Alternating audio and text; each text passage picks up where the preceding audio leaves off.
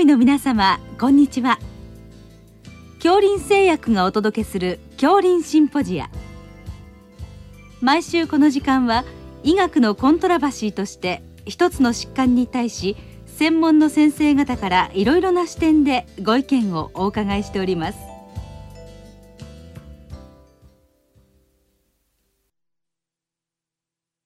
シリーズ尿酸値を見るの9回目。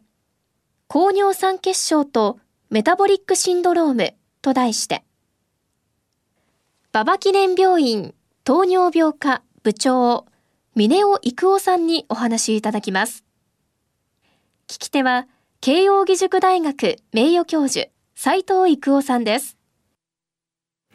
えー、今日は高尿酸血症とメタボリックシンドロームに関連してお伺いいたします。よろしくお願いいたします。はい、よろしくお願いします。あのこの高尿酸血症とメタボリックシンドロームがまあ合併しやすいっていうのは、まあ、横断研究でいくつかの報告があるということでしょうか？はい。あのまあ、世界のさまざまな集団であの横断的に研究されていますけどもどの研究でも、まあ、尿酸が高いとメタボリックシンドロームの合併が多い、まあ、逆にメタボリックシンドロームの人は尿酸が高いというのは、まあ、人種とか地域とか、えー、性別から、まあ、年齢問わず、えー、密接に関係しているということが、まあ、示されてます。はいあのこの年齢と先生おっしゃいましたけどあの子供あるいは若い人でも同様なんですね。はい、まあ、あの小児のメタボリックシンドローム、まあ、小児肥満なんかも問題になってますけど小児のあの基準で、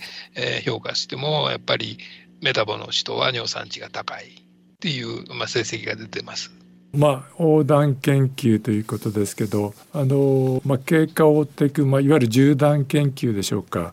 これでもその両者は関わっているんでしょうか？はい、まあ、ちょっとこの関係複雑なんですけども、えー、まあ、尿酸値が高い人でまだメタボが発症してない人をまあ追跡する、まあ、前向きなコホート研究ではあの尿酸が高い人ほどまあメタボ発症率が高いっていうだからあの高尿酸血症っていうのが、まあ、メタボの予知マーカーである、まあ、そういう人もあります。うん、あのこれあれこれもあれですね日本でもそういう研究があるし、まあ、世界でもあるわけですね。あたくさんあって、まあ、メタ解析でも優位になっていますあの日本では沖縄なんかはメタボが非常にあの問題になってますけどもあの沖縄からも尿酸が高い人ほどメタボが出やすいっていう報告があります。あのとなると、まあ、まあかなり関係が深いっていうことですけど、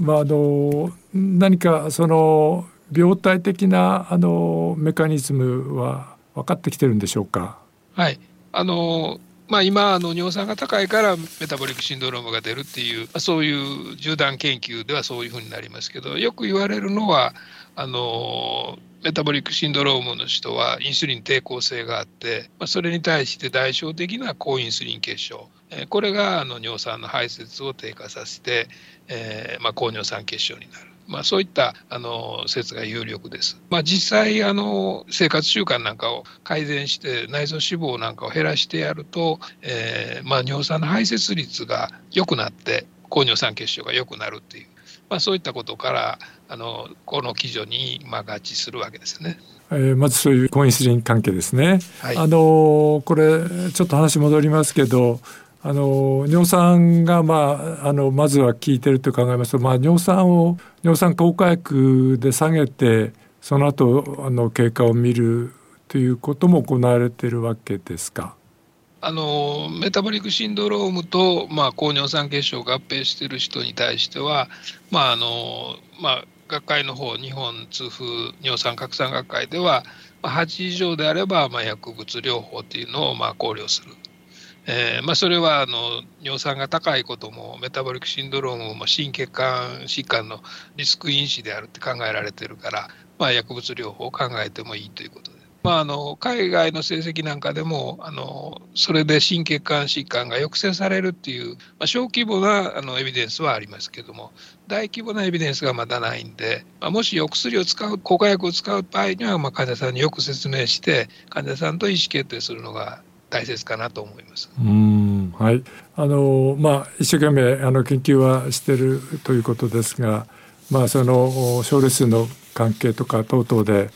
まあ、強いエビデンスとはなりきれてないということですね。はい、そうです。ですから、まあ、あの大規模研究をっていう声は高いんですけど、まだちょっと、えー、手を挙げるところがないっていうところかもしれません。はい。ということで、あのこの、まあ、両者高尿酸血症とメタボリックシンドローム、まあ、両方持ってる人が多いわけですけどそうしますとこの対策としてはまずは生活改善をお勧めするということでしょうか？はい、まあこれはもう基本中の基本で、うん、あのまああの尿酸が高い人も、えー、メタボリックシンドロームの人もかなりあの不適切な生活習慣、まああのフルクトースが多い糖質をたくさん摂取したり、からプリン体の多い食品を取ったり、からまあお酒を飲み過ぎたり、まあそういうのがあるんで、えー、それをあの是正していただくように指導するのが基本かと思います。はい、あの今お酒の問題出ましたけどあの、まあ、お酒はどのぐらいを飲むことを勧めあるいはどういうふうに飲むことを勧めてますか？なかなかお酒が好きな人が多いですから特にこのメタボと高尿酸血症合併している人はまあ日本酒でいうと1合ビールでいうと1杯ぐらいっていう感じかなと思います。ただあの尿酸に関して言えばビールはよりあの上がりやすいんでえーまあ、蒸留酒的なものがいいかなと。うんはい、お酒の量、まああのまあ、1単位ぐらいで、まあ、抑えておくっていうことですね。はい、はい、それからあの果物もあまり多すぎない方が良いということですか？はい欧米なんかでは非常にあのフルクトースを含む糖質っていうのが、えー、いろんな食品にたくさん使われるみたいですね。あのそれがあの、まあ、尿酸が高くなるあるいは内臓脂肪を増やす、まあ、両方に非常に関連深いっていうふうに強く言われてます。ですからあの加糖フルクトースですね。これを含む食品あのあるいは飲料ですね。それはまあできるだけ控えるようにしていただくのが大事だと思います。はい。まあ、まずはそういう食事の注意と。それからあの運動はどういったことをお勧めになります？そうですね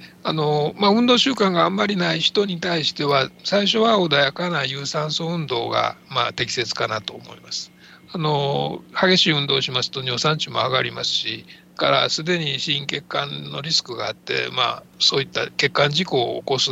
誘発するということもあるんでまずウォーキングとか、えー、軽いジョギング的程度で、まあ、過激な運動というのはあんまりお勧めしないです。うんはい、はいあの、まあ、有酸素運動を、まあ、あのこれはでしょうかね。毎日やるのもなかなか大変でしょうけど、まあ、あの週何回かということでしょうかね。そうですね。あの週3回、まあ、まり間隔が空くとよくないんで、うん、週3回はまあ最低やってもらって、うん、まあ、ウォーキングでしたら15分以上を、えー、週3回はまあ最低限やっていただくっていうのがいいかなと。はい。えー、食事と運動を組み合わせてえー、まああの体重のコントロールを目指すということでしょうかね。はい、まあ運動自身は、あの体重こう下げるほど効果はないんですけど、まあインシュリンの抵抗性というのはずいぶん変わると思います。運動によって。はい、はい、あのまあ体重を目安にすると目標はどういうことになりますか？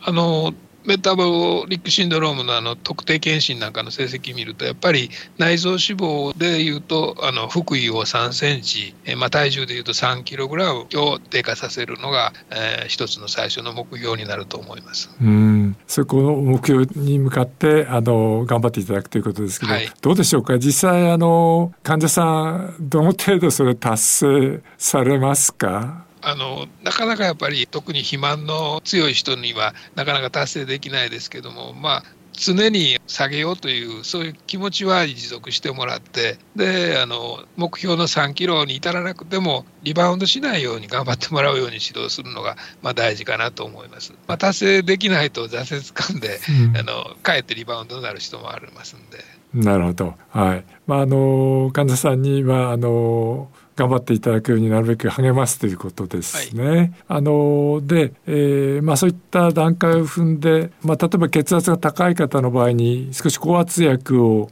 使ってみようということだとこれ何かあの尿酸を意識するとありますか？ああのまあ、高圧薬の中ではあのロサルタン ARB のロサルタンが、まあ、尿酸排泄を促進する作用があるんでで、まあ、ロサルタンで心血管合併症があの少ないのは、まあ、尿酸が下がるからっていうそういった研究もあるんで、えーまあ、ARB の中でチョイスするとすれば、えーまあ、ロサルタンっていうのも一つの選択肢かと思います。はいそれからあの、まあ、糖尿病傾向のある方あるいは糖尿病のある方もあると思うんですけどその場合その糖尿病薬と尿酸ということでは何かありますか？あ糖尿病薬の中ではあの SGLT2 阻害薬、まあ、これは今あの話題のお薬で、えーまあ、心不全とか腎障害にいいって言われてますけど、まあ、尿酸を硬化する作用もあるんで、まあ、あの尿酸も高ければ SGLT2 をチョイスするっていうのはいいかなと思います。あの尿糖と血中の尿酸っていうのはやっぱり関係があるんですか？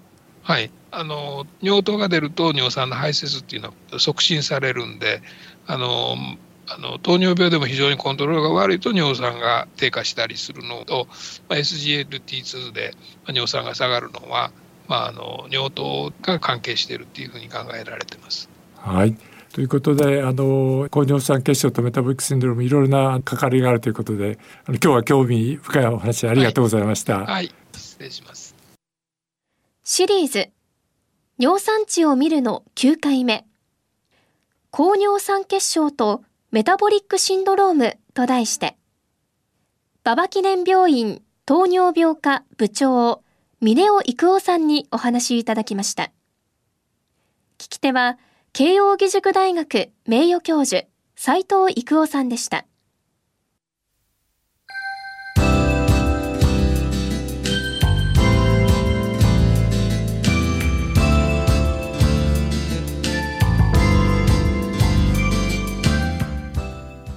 れでは恐林製薬がお送りしました恐林シンポジア。来週をどうぞお楽しみに。